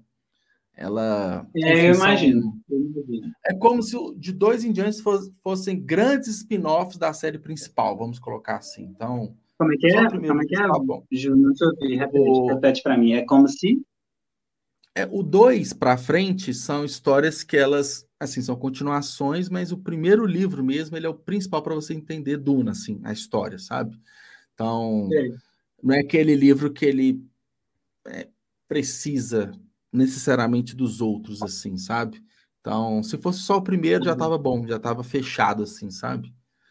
Então, Uhum, uhum, mas uhum. aí que, né, eu tive uma semana para estudar sobre Duna, né, que foi uma semana antes do Oscar, então não tinha como eu ler 800 páginas de Duna em uma semana, né? Tem outras coisas para fazer também, mas aí eu fiquei na cabeça, tipo, eu não posso confundir Duna com Dona. Mas então, Dona foi lançada em inglês. Como que foi essa experiência, né? Você que também é professor de inglês, então imagino que é, a questão da língua não foi uma dificuldade, mas acho que a maior dificuldade é, de repente, entender o mercado lá fora. Como que é? Você Hum, publicou na Hum. Amazon, como é, que você e- sentiu, assim? Tô longe disso. Tô longe disso. É, é uma, é uma coisa que eu preciso mesmo estudar mais, como, de alguma forma, movimentar o Dona lá, né? Eu tenho amigos fora do, fora do país e, e, de alguma forma, eu contei com isso, né? É, de alguma forma, talvez muito inocentemente, eu pensei assim, não, é, eu acho que eu vou alcançar alguns novos leitores, né? Não imaginei, é claro, que fosse ser uma coisa uh, um foguete, né? Mas uh, Uhum. eu sabia que era uma tentativa e que tudo podia acontecer, né? De positivo. Uh, mas não tive, não tive, não tenho tido grande retorno e, e sinceramente não, não, não me dediquei muito a isso, porque o próprio lançar Uh, talvez seja um engano meu, talvez seja um erro meu, até me dar por satisfeito naquilo, né? Mas não procurei. E, e, e a Amazon é um mercado novo para mim. Os meus livros são vendidos na Amazon, mas Sim. pela editora, né? Uh, e o Dona, em inglês, foi o primeiro a ser realmente publicado pela Amazon e vendido pela Amazon, comercializado pela Amazon. Então, assim, uh, ok, o livro está comercializado no total de 12 países, mas eu ainda não aprendi, de alguma forma, catapultar essas vendas. Uh, é uma coisa que uma hora eu vou uhum. precisar fazer. Precisar não, né? Eu posso fazer e só não fiz por, talvez, falta de vergonha na cara mesmo, mas é uma coisa que eu tenho que parar e, e pensar para dar mais chances para esse livro chegar a outras pessoas. Ele é comprado, ele é consumido, mas ele continua vendendo mais em português do que em inglês, né? Então, de alguma uhum. forma, tem alguma coisa que que, que, é pode porque... ser ajustada, não necessariamente precisa, mas pode ser ajustada. Porque, assim, é o... uma dúvida que eu tenho, né, acredito que você também, é sobre como que é o comportamento de consumo, né, do americano, vamos colocar o maior mercado, uhum. imagino, de para leitura, né? Será que ele lê tanto quanto a gente, ele lê mais. Eu acredito que ele leia mais, por alguns números, alguns relatos que eu já tive. É, eles leem muito mais. Por exemplo, ah, quando coloca de graça, né, que tem um grande número de downloads, né? Sei lá, um livro aqui uhum, tem 100 downloads no dia, lá na gringa tem tipo mil, assim, pegando autores da mesma expressão, sabe? Uhum. O pessoal lê, lá lê muito Sim. mais. Porém, é, é difícil, né? Tem que dedicar bastante. É, eu fico. A Ana que participou aqui, ela às vezes puxa minha orelha. Também aqui. Né? É, aqui, ah, querendo ou não, não tipo, eu, eu, não sei quanto que é um Kindle lá fora, mas com certeza ele é muito mais acessível. Eu imagino que é igual um smartphone, qualquer equipamento eletrônico. Sim. Acho que é, enfim, hábitos mesmo de uma forma geral. Mas eu também sou um cara que eu peco muito na divulgação do meu livro, né? Até por conta de foco de outros projetos e tudo. Mas é uma não curiosidade que eu tenho. Sério, eu, eu assim, uhum. eu sinto que eu posso fazer muito mais. Inclusive, eu vou lançar um conto, tô querendo no meu aniversário, tá muito coisa, tenho dois meses para isso, que é final de maio, mas hum. eu aí eu vou pegar pesado uma divulgação. Eu vou arriscar Sim. fazer um, um uma pré-venda e, tipo assim, um mês após a venda, uns dois meses aí de uma divulgação de um. Eu tô bolando ainda. A Ana, que tá aqui, que ela participou, ela fala muito para divulgar mais meus livros. Eu estou inspirando nela, estou inspirando em outros autores Sim. também que já participaram aqui, que têm tido grandes resultados com divulgação de livro. Mas é, acho que é aquela coisa, independente, você pode ter boas práticas, mas cada livro é um público novo que você quer conquistar. Né? E no seu caso, ainda tem é um público muito novo, assim, porque é um de outro país, né? Então é bem mais difícil, né? Então, assim, o esforço para é, entender o mercado editorial, ele é, ele é muito além, é. porque é de outro país, né? Não é o nosso mercado, né? E talvez a própria história também, né, Ju? Eu, sinceramente, não, não tenho certeza, né? É uma história que se passa nos Estados Unidos, protagonizada por um brasileiro que mora nos Estados Unidos, sim, e sim. isso talvez gere uma ilusão de que de que é, é, existe uma, um, um, grande potencial de identificação ali, né? uma grande tendência a ter uma identificação, mas talvez não, sabe? Talvez uh, a forma como ele vai ser lido lá fora não é a forma como ele vai ser lido aqui no Brasil. É, é uma coisa que me ocorreu agora, nesse instante, eu não tinha pensado nisso. Mas, uh, então, o livro em si, né, as características do livro podem não ser assim tão convidativas fora daqui e, e é uma coisa que eu preciso entender, eu preciso realmente analisar e, e, e como eu te disse, tomar vergonha na cara né? né? E, e, talvez mergulhar um pouco nisso, mas a, a, a, a escrita de um novo livro e a, as novas publicações, elas acabaram me consumindo e eu não me uhum. preocupei sempre com isso. Estou sempre pensando nisso, né? Tipo assim, nossa, podia tanto ser mais lido lá fora, né? Podia tanto ser mais lido lá fora. Mas talvez ele simplesmente, por enquanto, não seja o caminho, ou não tenha encontrado o seu caminho. Talvez não vai ser ele o caminho, talvez o caminho vai ser alguma outra coisa futura, mas vou descobrir e te conto. E, e o seu conto que vai ser lançado agora no final de maio, no seu aniversário, algum pequeno spoiler, assim? Pra... Cara, é... ele foi até uma construção ao contrário, né? Eu fiz a... Ele tem a capa pronta, eu te mando no WhatsApp depois para você ver, porque foi uma oportunidade, assim, né? Uhum. É, foi até uma, uma, uma escritora, né, que ela participou aqui do podcast, ela fez uma ela é capista também e faz outros serviços editoriais. Uhum. Aí ela aí ela, ela lançou assim uma uma campanha né, no Instagram para arrecadar uma grana hum. para um objetivo e ela estava oferecendo os serviços dela mais efusivamente, vamos colocar assim. Falei, cara, eu quero ajudar essa campanha e contratei ela para a ideia que eu tinha. Então eu recebi a capa Sim. sem ter o livro, né? Eu escrevi quase nada dele, mas vai ser um conto também, então eu acho que vai ser igual do Antônio, que eu vai baixar o espírito no fim de semana eu vou escrever. Eu estou contando com isso. E, e vai ser meu primeiro romance é, romântico, vamos colocar assim, a história de um casal. Hum. Então, eu não sei como que eu sou contando histórias de amor, vamos colocar assim, de relações interpessoais, mas eu acho que vai ser uhum. interessante. E é no ambiente circense, que é um ponto também interessante. Vai ser. Aí mistura um pouco das artes, né? Tanto do circo, naturalmente da literatura, envolve muito é, questões culturais, do tipo assim, o que, que é profissão, o que, que não é, formal, não formal, sabe? Esses questionamentos quando você quer sair um pouco da caixinha, assim, sabe? Gente. Então, e aí não, eu vou discussão envol... ótima, discussão ótima. É, sabe a discussão do tipo, o que, que é trabalho, sabe? É, carreira formal sim, e carreira sim. não formal, que a gente, como escritor, a gente passa muito por isso, né? Tipo, é, ah, o que, que você faz? Eu escrevo, ah, tá, e, e mais o que, né? O músico passa por isso, né? O ator, né, principalmente do teatro, passa por isso. Então, muita essa discussão, isso é, num, num contexto de uma relação de, entre um casal, sabe? Então, acho que vai ser. Acho que vai ser interessante. Inclusive, eu posso te colocar como leitor beta, né? Eu tô, vou precisar de alguns leitores para.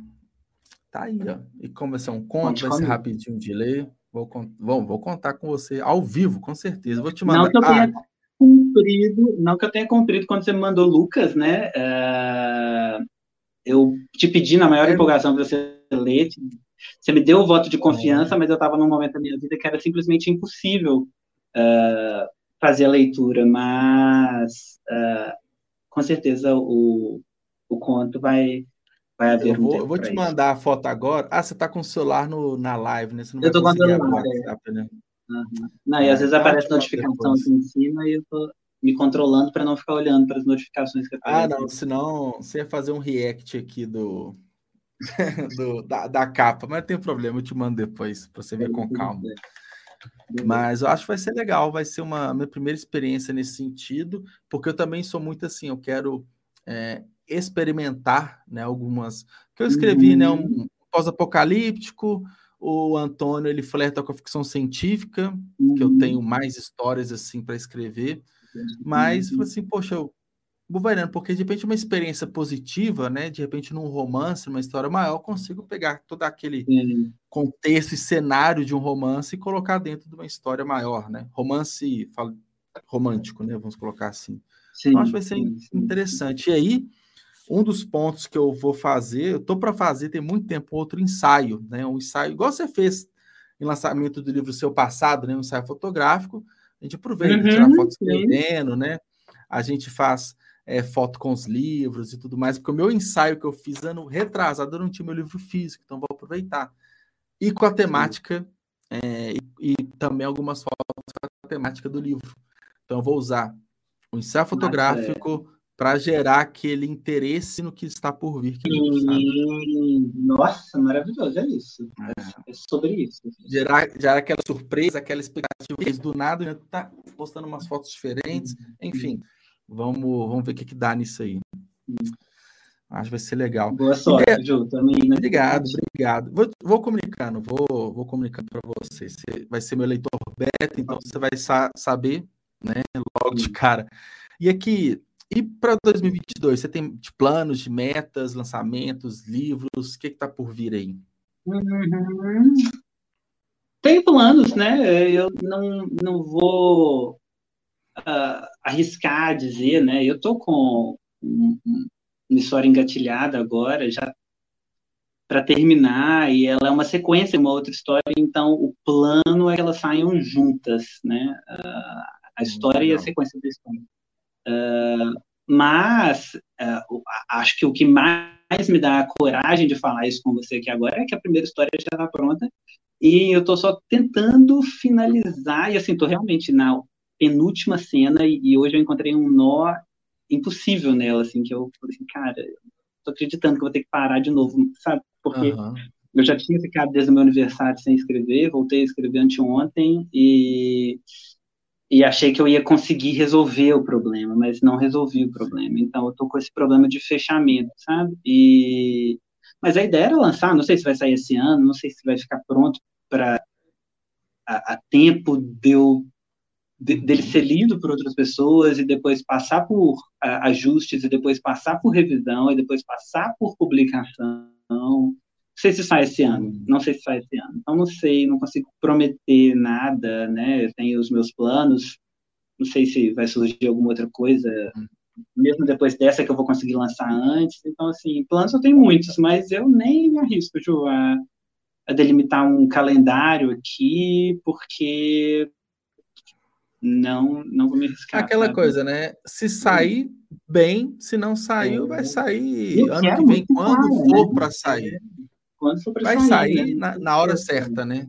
na hora certa. Não tem que ter esse desespero também, né? Eu acho que só precisa Sim. ficar uma coisa que diga alguma verdade sobre mim ali, no sentido de que esteja coerente com o que eu quero passar, né? Com, e com uh, o degrau uh, o degrau em que eu quero estar, né? Uh, o degrau de que eu quero uhum. sair para ir para o próximo, né? Então, assim, não adianta também eu, beleza, só ir para o próximo e, e deixar a coisa mais ou menos. Não, eu quero deixar a coisa realmente de um jeito que quando eu pegar e olhar por fora, eu sinta que aquilo ele está congruente de alguma forma, né? Então, assim, a minha preocupação agora é essa mesmo, é fazer bem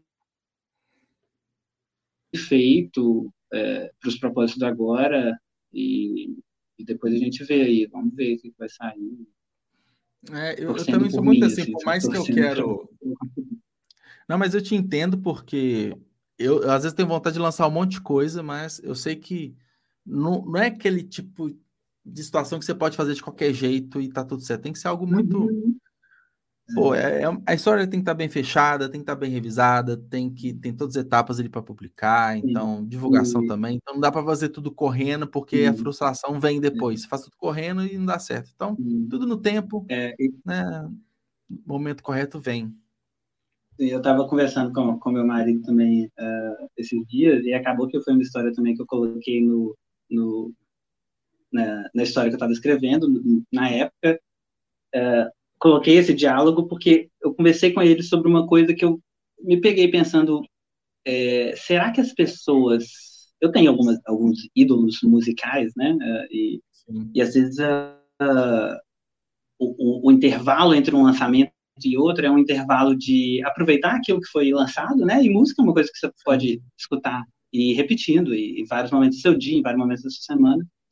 E então você vai de alguma forma consumindo o que existe, né? E, uhum. e mas esse intervalo para mim, principalmente para os meus maiores ídolos, ídolos uh, esse esse intervalo é, um, é compõe uma, uma certa angústia também de tipo assim, eu, eu sei que esse artista está evoluindo e eu quero ver o que, que ele vai lançar logo em seguida, porque eu quero ver essa evolução e, eu, eu quero continuar ver... consumindo a novidade, né?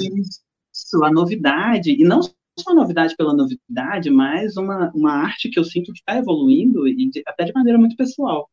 E eu perguntei para o Rodrigo, né, eu falei assim, você acha que isso acontece com os escritores também? Você acha que uh, as pessoas ficam esperando quando, quando elas leem o último livro de um escritor, será que elas ficam esperando pelo próximo? Será que elas ficam se perguntando uh, se essa pessoa está escrevendo, né? Tipo assim, uh, eu, eu, eu, eu sou escritor, então eu estou sempre me perguntando, né? Tipo assim, será que o Juliano está escrevendo? Será que não sei o que, que, que será que vem uh, próximo? Qual que vai ser a, a, próxima a próxima novidade, a próxima explosão, né? Eu, eu tenho essa curiosidade, mas Uh, talvez o público que consuma o nosso trabalho de uma forma um pouco mais moderada, né, talvez ele não se preocupe tanto. Talvez você uh, você lançar um livro, ficar um ano sem lançar nada, talvez não mude o fato de que as pessoas vão vão continuar te lendo, vão continuar interessadas no que você está fazendo, né? E a gente não é só escritor, né? Eu acho que uh, a gente é, é tem, tem esse a ponto, gente né, fala das pessoas no nosso convívio, né? Tipo assim, nós, pessoas que convivem com a gente, elas sabem que a gente não é só escritor, então elas elas usufruem de outros lados nossos, né? Uh, então, uhum. talvez essas pessoas não esperam tanto uh, quanto a gente no mesmo ritmo com que a gente quer produzir. Tipo, não, eu, sim, tenho, que, eu tenho que entregar conteúdo, eu tenho que entregar conteúdo. Tipo, mano, talvez nem faça tanta diferença se você ficar um tempo sem entregar conteúdo. Uhum. Talvez, na hora em que sair, vai, vai, vai ter a recepção que precisa ter e você não precisa, talvez, ficar, sabe, uh, nesse, nesse frenesi tentando sim. entregar uma coisa que às vezes não precisa ser entregue toda hora. É, eu fiquei um tempo assim me cobrando justamente isso, né? Tipo, porque assim, eu sei que para criar uma base legal de escritores e a cada lançamento você, você fomenta essa base e, e cria uma uhum. nova, né? Então, uhum. você está sempre aumentando a sua base ali de, de leitores. Cara, ainda mais hoje com, com os livros digitais, né? Com rede social bombando para divulgação né, do autor independente, tem que dedicar assim o dia inteiro, o dia inteiro, você tem que gerar esse desejo recorrentemente nas pessoas, né? Porque ela pode ler seu livro, ela vai avaliar, vai ter uma experiência pontual ali, mas se ela não tiver um gatilho para um próximo, ela vai para outro escritor, uhum. vai para outro livro. Então acho que é muito esse desafio de manter sempre estou aqui para que a pessoa vá lembrar de você no próximo lançamento. E é, e é muito comum, eu não sim, lembro quem, é, mas foi, foi, inclusive no podcast aqui, um, um escritor falou que tem algumas métricas, assim, algumas pesquisas da Amazon, que o ideal é um escritor lançar um livro lá a cada três meses, porque é o tempo de ele fazer o lançamento, dele ser bem posicionado, bem vendido, começa a cair, você faz um outro lançamento para você sempre Nossa. se manter em alta. Que isso? Mas aquela coisa. Máquina, sabe? É. Não sou uma máquina. É, mas acaba que assim, quem vive 100% das vendas dos livros, depende 100% de venda Sim. de livro, aí se coloca nesse compromisso que acaba Sim. que você perde um pouco, dependendo né, da pessoa. Né, eu me coloco nesse meio, acho que você também, a gente acaba que perde um pouco da criatividade mesmo, um pouco do, da liberdade artística né? e da qualidade. É qualidade mesmo. É, é que a ideia vem, né? Mas para finalizar isso de uma forma uhum. ideal é ruim. Mas é aquela coisa. Mas sabe, eu concordo que possa existir essa métrica, porque a gente for pensar em rede social, é, ah, para você viralizar, para você crescer, você tem que lançar conteúdo direto, direto, direto para a ferramenta te entender como alguém interessante. Você publica uma vez aqui, outra vez ali, você não é interessante para a ferramenta, para o Instagram, para o TikTok e tudo mais. Eu já me cobrei muito disso, mas eu falei assim, cara, para mim, eu publico com recorrência, mas não daquela forma maluca, tipo, direto, para ser muito bem visto pelo algoritmo, sabe? Então tem esse ponto. Você quer. Mas você é, é muito bem visto pelo algoritmo, eu acho. Eu acho que você já, você já vive nessa meta.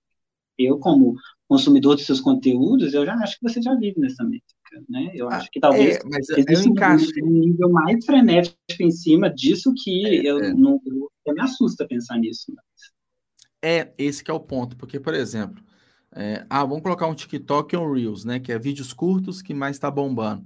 Se você não postar Sim. duas, três vezes por dia, é, dificilmente você vai ser na, organicamente valorizado pela plataforma. Sim, sim, sim, então, eu lembro quando eu criei meu TikTok, foi ano passado, ano retrasado, não lembro.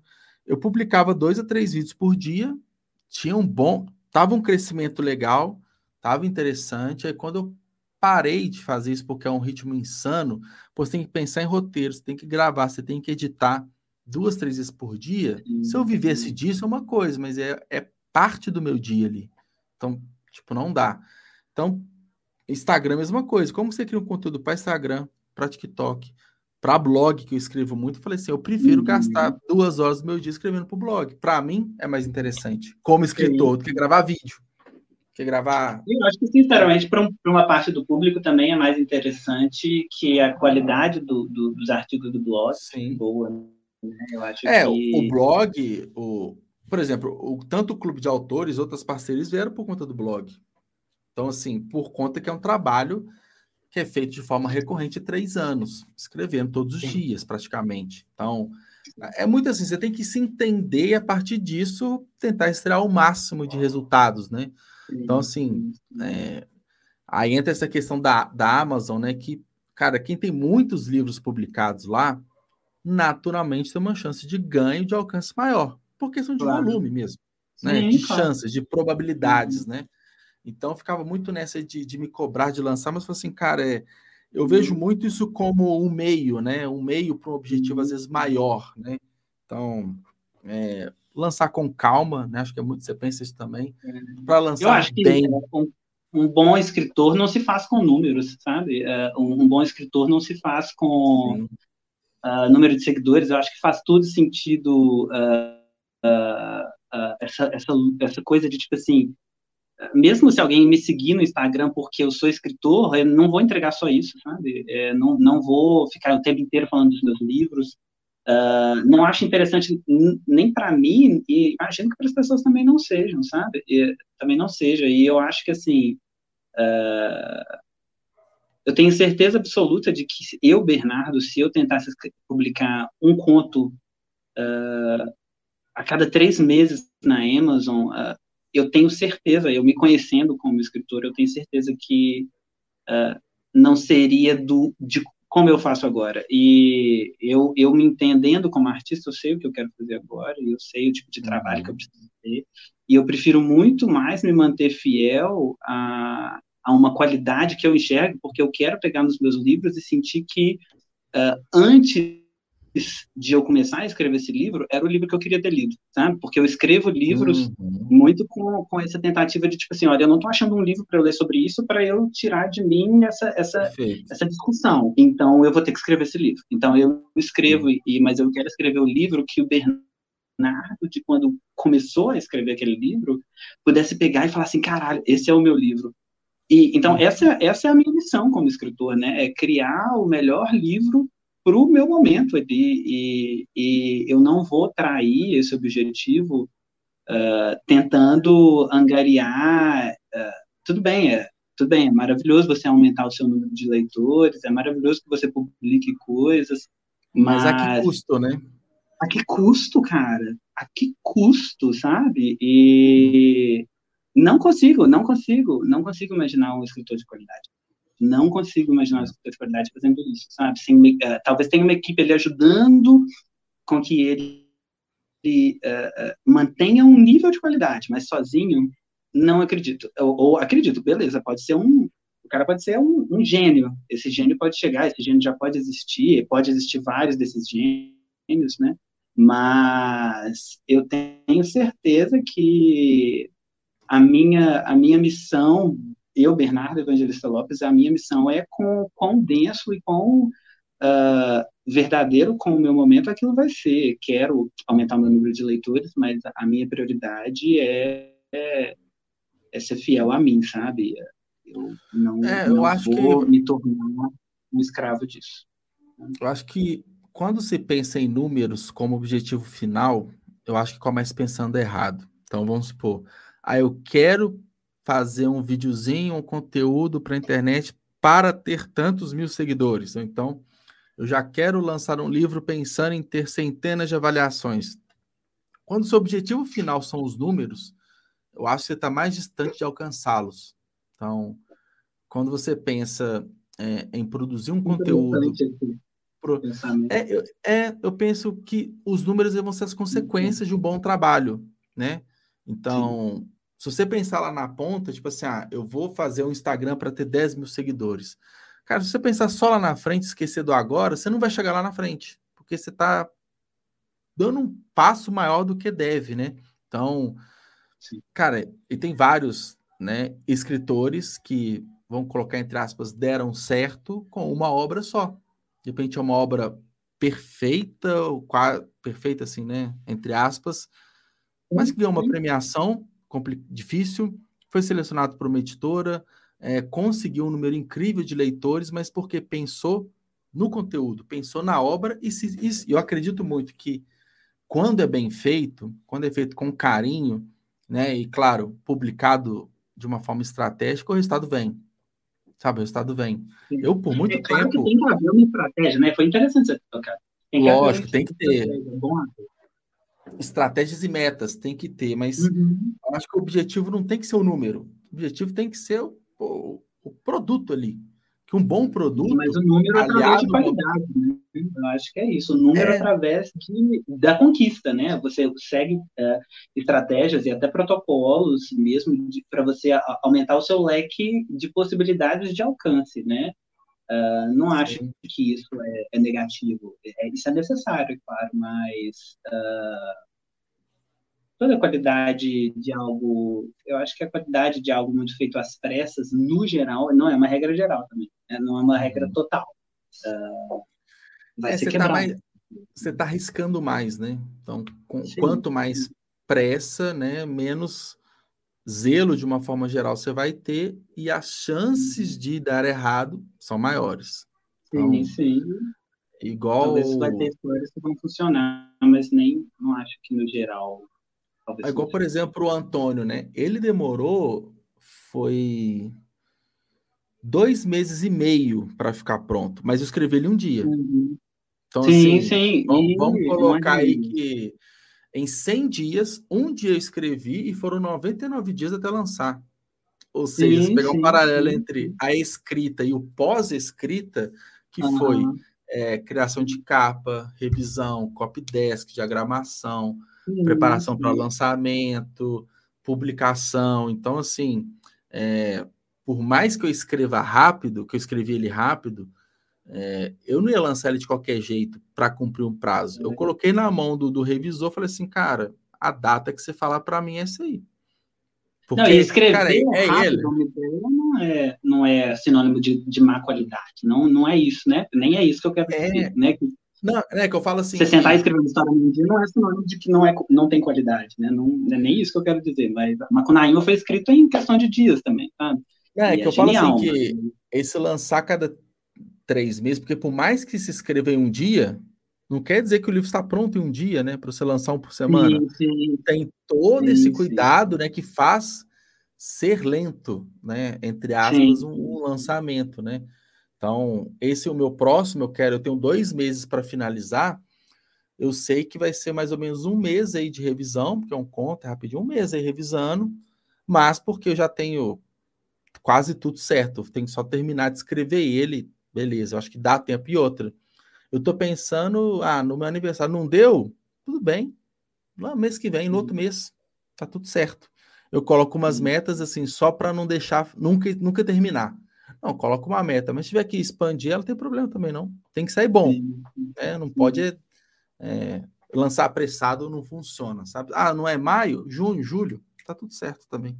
Tem, não tem problema. Uma lógica, até, uma lógica até meio hollywoodiana, né? Assim, o trailer lançado antes do filme estar tá pronto e, e então assim, é, é, um processo de é você ir alimentando o interesse, né? Não estou julgando como certo ou errado nesse caso, é só a forma de, é uma maneira de mercado, né? Um, é uma linha de mercado mesmo. Então, é.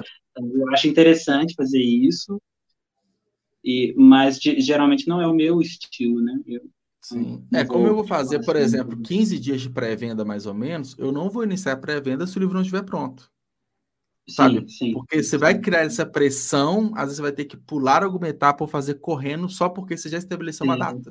É um risco muito então, grande, assim, né, Ju? É, mas assim, acontece, é um risco muito grande, mas isso é, acontece no mercado. O lance é assim, tá pronto, tá na minha mão o livro pronto, publicado na Amazon, com a data daqui a 15 dias, uma pré-venda, aí eu começo as estratégias.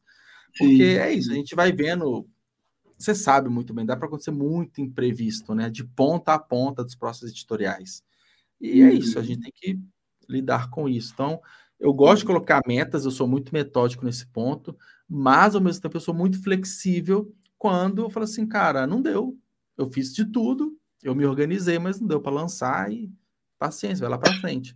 Só não pode anunciar para você não quebrar uma expectativa de terceiros, né? Aí é diferente. Sim, sim. Mas. Né? É. Bernardo, até para a gente finalizar, estamos aqui há quase uma hora e meia já, e a conversa Jesus, vai, vai embora, né? Vai, é uma hora e meia já.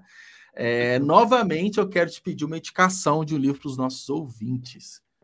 Olha, bom, eu tô, eu tenho pensado muito nesse livro uh, recentemente, porque há dois anos atrás eu, eu li esse livro, chama A Morte de um Estranho, preparei aqui. Uh, ele é do, de um ucraniano, chama Andrei Korkov, e... Oi? Capa bonita, gostei.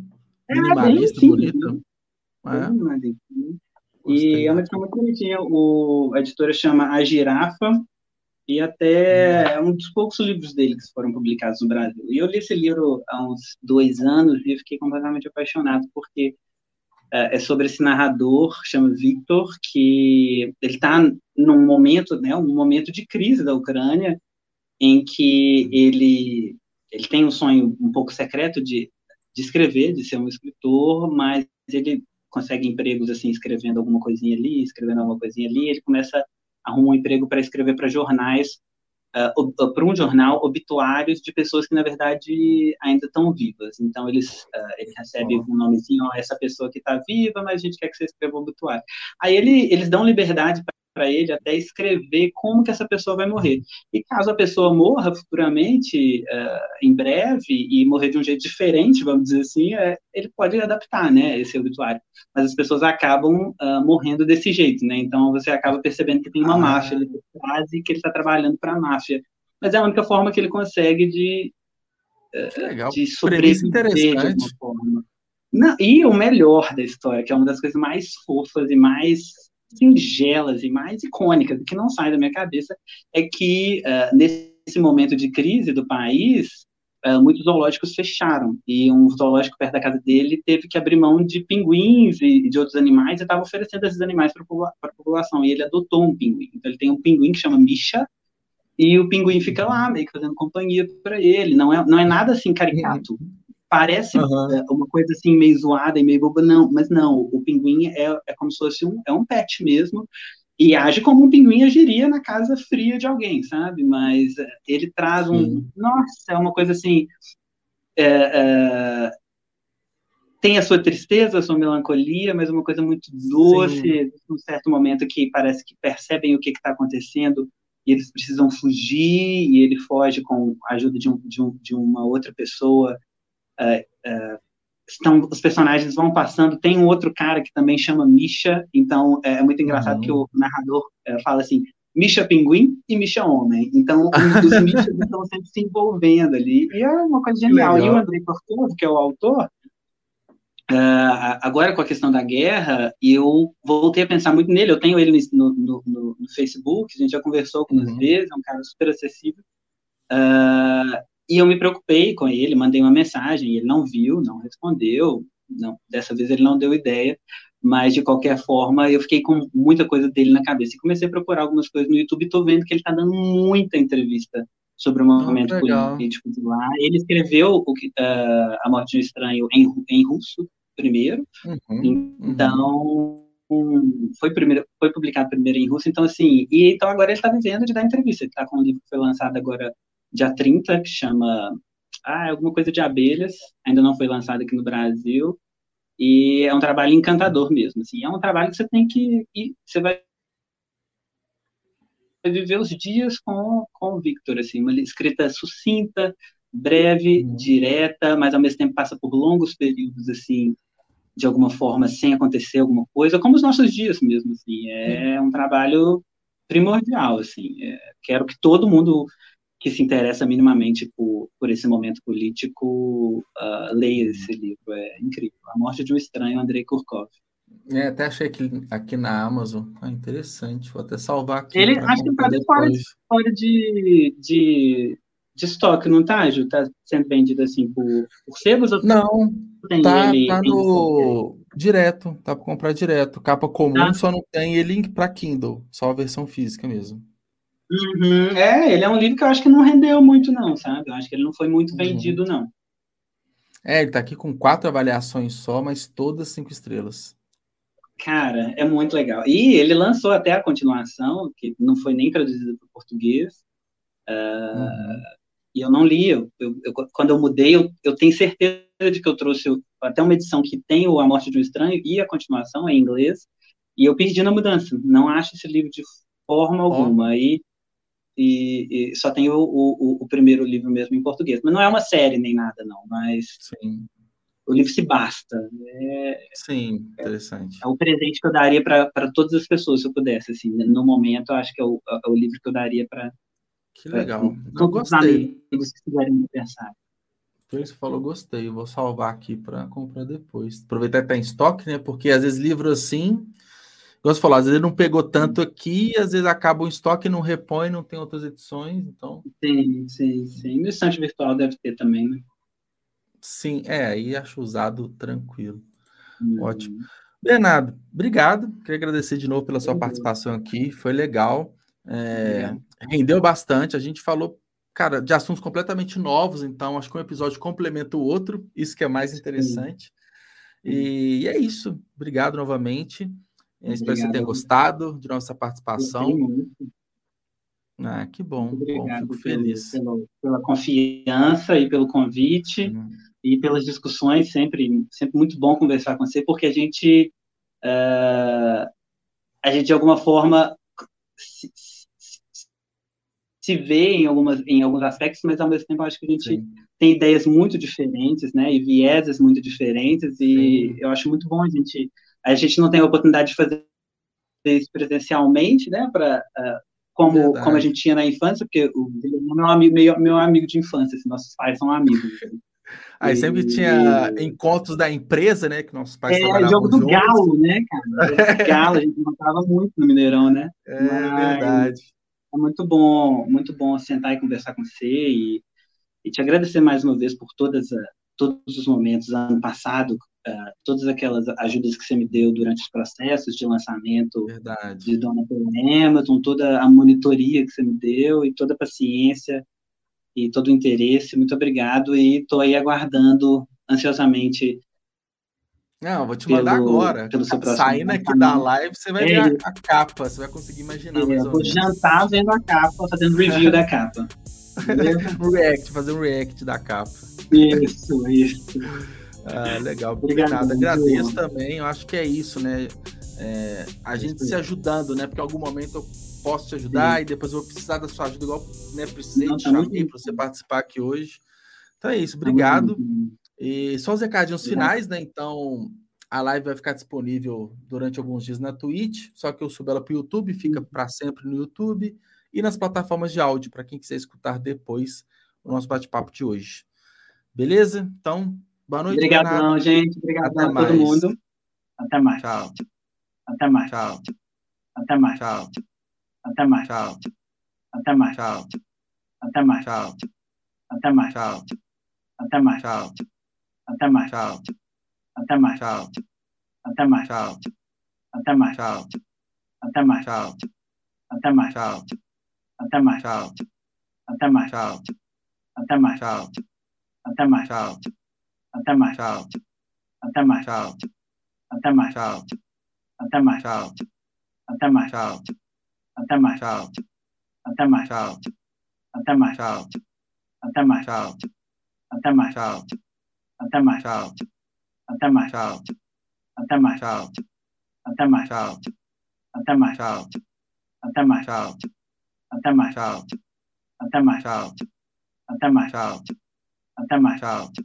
Até mais. Tchau.